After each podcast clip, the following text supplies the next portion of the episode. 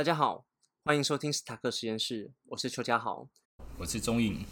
现在时间是九月五号晚上十一点二十分。我们频道会每周更新，和大家聊聊有关机器学习的科普知识，同时也会不定期的更新金融投资相关的文章，希望能够提供给大家丰富的资讯，希望能够和大家一起在复杂的投资市场下热烈的讨论。我们平台呢也会使用机器学习来推出自己的选股策略。并且在每个月十一号更新，让大家知道我们策略选择的个股，并且我们也会针对我们预测出来的个股进行分析，然后希望这些知识对大家有帮助。华尔街知名投资人 Williams O'Neill 也曾经说过，不要懵懵懂懂的去随便乱买股票进去市场，在投资前扎实做一些功课，对自己是有帮助的哦。OK。那人工智慧跟机器学习这一类的名词，在这两三年非常的红，许多产业都使用这些名词，人工智慧啊或机器学习来显得自己跟得上时代。想用机器学习用人工智慧来调整优化的参数，然后来预测对手或市场的下一步是什么？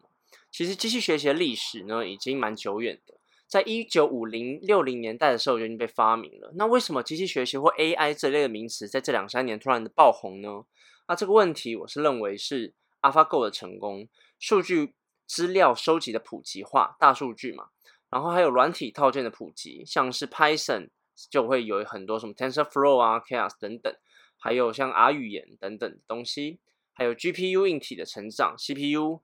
呃，以前大家运算可能用 CPU 在做运算就计算的部分，现在很多用 GPU 可以更快来去处理这些演算法的部分，导致这个应用呢突然之间的红到很多产业去。那也产生相当多的应用。那我们之后也会跟大家来聊聊各种应用的部分。那我们频道呢，既然和金融科技有关系，就来浅谈一下这个部分吧。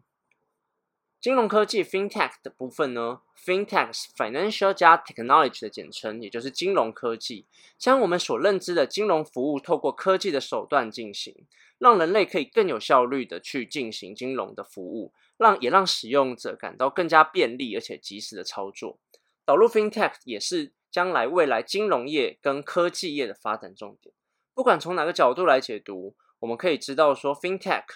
在金融业跟科技业都是无法忽视的趋势。在这个数位崛起的时代，FinTech 不只是科技加上金融而已，以后甚至是所有的市场以及政府都需要来为这个趋势下来开创出新的服务的角色，和使用者做第一线的接触。那在银行业呢，一定是首当其冲。那他们将如何转型，也是我们这些银行他们所要面对的一大考验。像是网络银行就会有网络银行的介入啊，或者是行动支付、区块链、虚拟货币、机器人理财等等，都是很重要的例子。OK，那像之金融投资有很多相关的例子存在，像是金融机构他们会很多推出自己的智能理财系统，其实利用电脑程式。有可能是一些 AI 技术应用的，按照人类就是城市设计师啦，他们所设定的条件呢，或者是模式，及时追踪市场的数据，并且呢，按照预设的判断进行快速的投资决策。那其实着眼这种着眼点的好处呢，就在于机器能够快速而且冷静的掌握现在市场分析的动态。并且找寻它找寻获利空间，像是一个自动交易机器人啊，像现在市场有 multi chart 这种东西，或者是一些银行他们系统中就预设这种功能存在。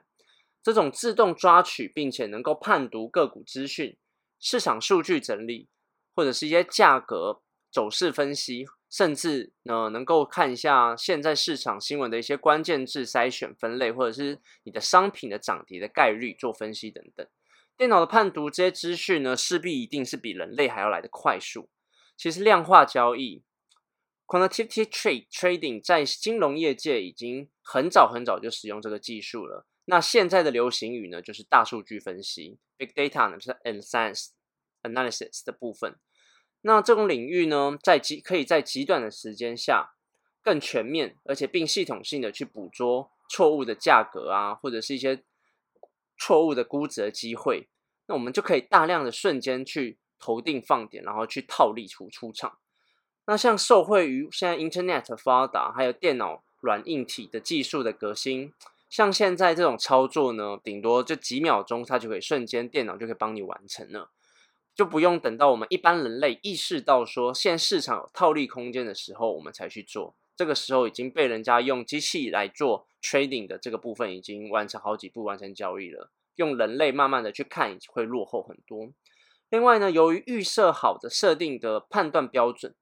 这种时候这种投资方法就能够避免很多我们人心的盲点，或者是什么不甘心我们认赔杀出、追高杀低等等这种事情。当然，另外一方面呢，它不可能会做出城市设定以外的呃的做法。所以不可能会有什么，哎，我运气好来个神来一笔，或者是就就可以来买到我们的可能爆冲股之类的东西。那现在当前的 AI 技术确实能够辅助，甚至取代人工一些取代人工的功能。那有些朋友就会来关心啦，投人工智慧的投资真的有这么神吗？它是否真的能够轻松的创造高投资绩效，帮你我去发大财呢？对，当我们智能理财的基本设定，还有一些市场基本逻辑来看的话，嗯，必须老实说是蛮困难的一件事。暂时不论一些什么经济学啊的发展，或者市场的主流，这种市场终究是非理性的。那用机器来投资呢，是我们设定好的东西，是规则都写好的。所以机器人虽然能够在 big data 就海量的资料上能够处理这些东西，能够去增加我们的判断效率。但是投现金投资的判断跟决策，最后还是要由人类来进行，因为你有可能在其中途中你就把机器人关掉，也是有可能的。举例来说呢，不少人在被推被银行啊或者一些机构被推销这种人工智慧理财的时候，都会先关注系统的历史资料回测。确实啦，我们在看这种东西写好的东西，一定会看回测，就是诶它的过去表现到底好还是不好。那在 AI 去进行历史的数据分析，并且投资模拟的时候，往往很高的机会可以优于大盘的表现。但是用这一套程式呢，去预测未来的投资组合的时候，可能看起来会很完美，实际上却可能会有风险存在。它会有很多的不确定性的风险在里面。简单来说，现在的人工智慧，嗯，我们让它去。我们会让它去取代人类的意识、自我意识的话，可能还太早了。对，那像是人类就会去判断一些复杂的外在条件，他们就不光是市场有一堆数据这么简单而已，它可能还有包含很多的偶发事件或者市场信心在里面。总之，我们的股票市场是蛮难去预测的一个部分。那未给资料的特定的历史资讯，然后让它去模拟投资的策略。在某种程度上是有一点事后诸葛的部分，但我没有办法完全的保证未来的投资绩效会如何。那我们必须理解一件事，在这个投资市场上，其实是有很多不可预测的事件在里面，有可能比较大条的就会变成一个 Black Swan 黑天鹅事件，那就可能像武汉肺炎啊，或者是之前 SARS 一样跌得很惨。像这种组合下，这种风险。很多不可预测的风险所组成的是金融市场下，那它会跟 AlphaGo 那种明确规则来的非常不一样。它有很多人类无数的行为跟决策，还有偶发事件下叠加下叠加下来的结果。过去大盘呢跟发生的变动跟原因不一定有办法百分之百的在未来去重新的发生，它的可对它的可能性并不高。当然，有人可能会不同意我刚刚讲的说法，但我们也不是要完全去否认人工智慧在投资以及金融圈的使用。事实上呢，电脑还有 AI 人工智慧也被大量的去引用在金融投资机构当中。像我们刚刚就举，就像 Multi Chart 或者是自动下单的例子一样，确实这种投资理论也不断的去被变化进化。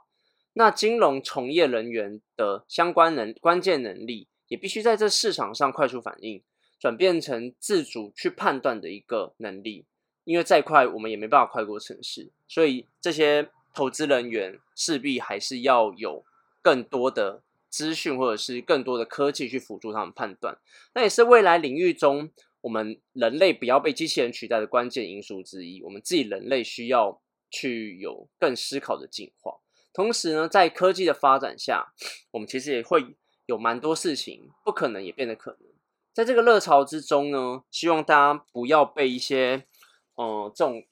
很多这种专有名词给唬得一愣一愣的。像机器学习呀，或者是人工智慧这种名词满天飞的时代，我们想要投资相关的理财商品的时候，可能还是要自己去多做功课，去多比较看看，是比较有保障的一件事。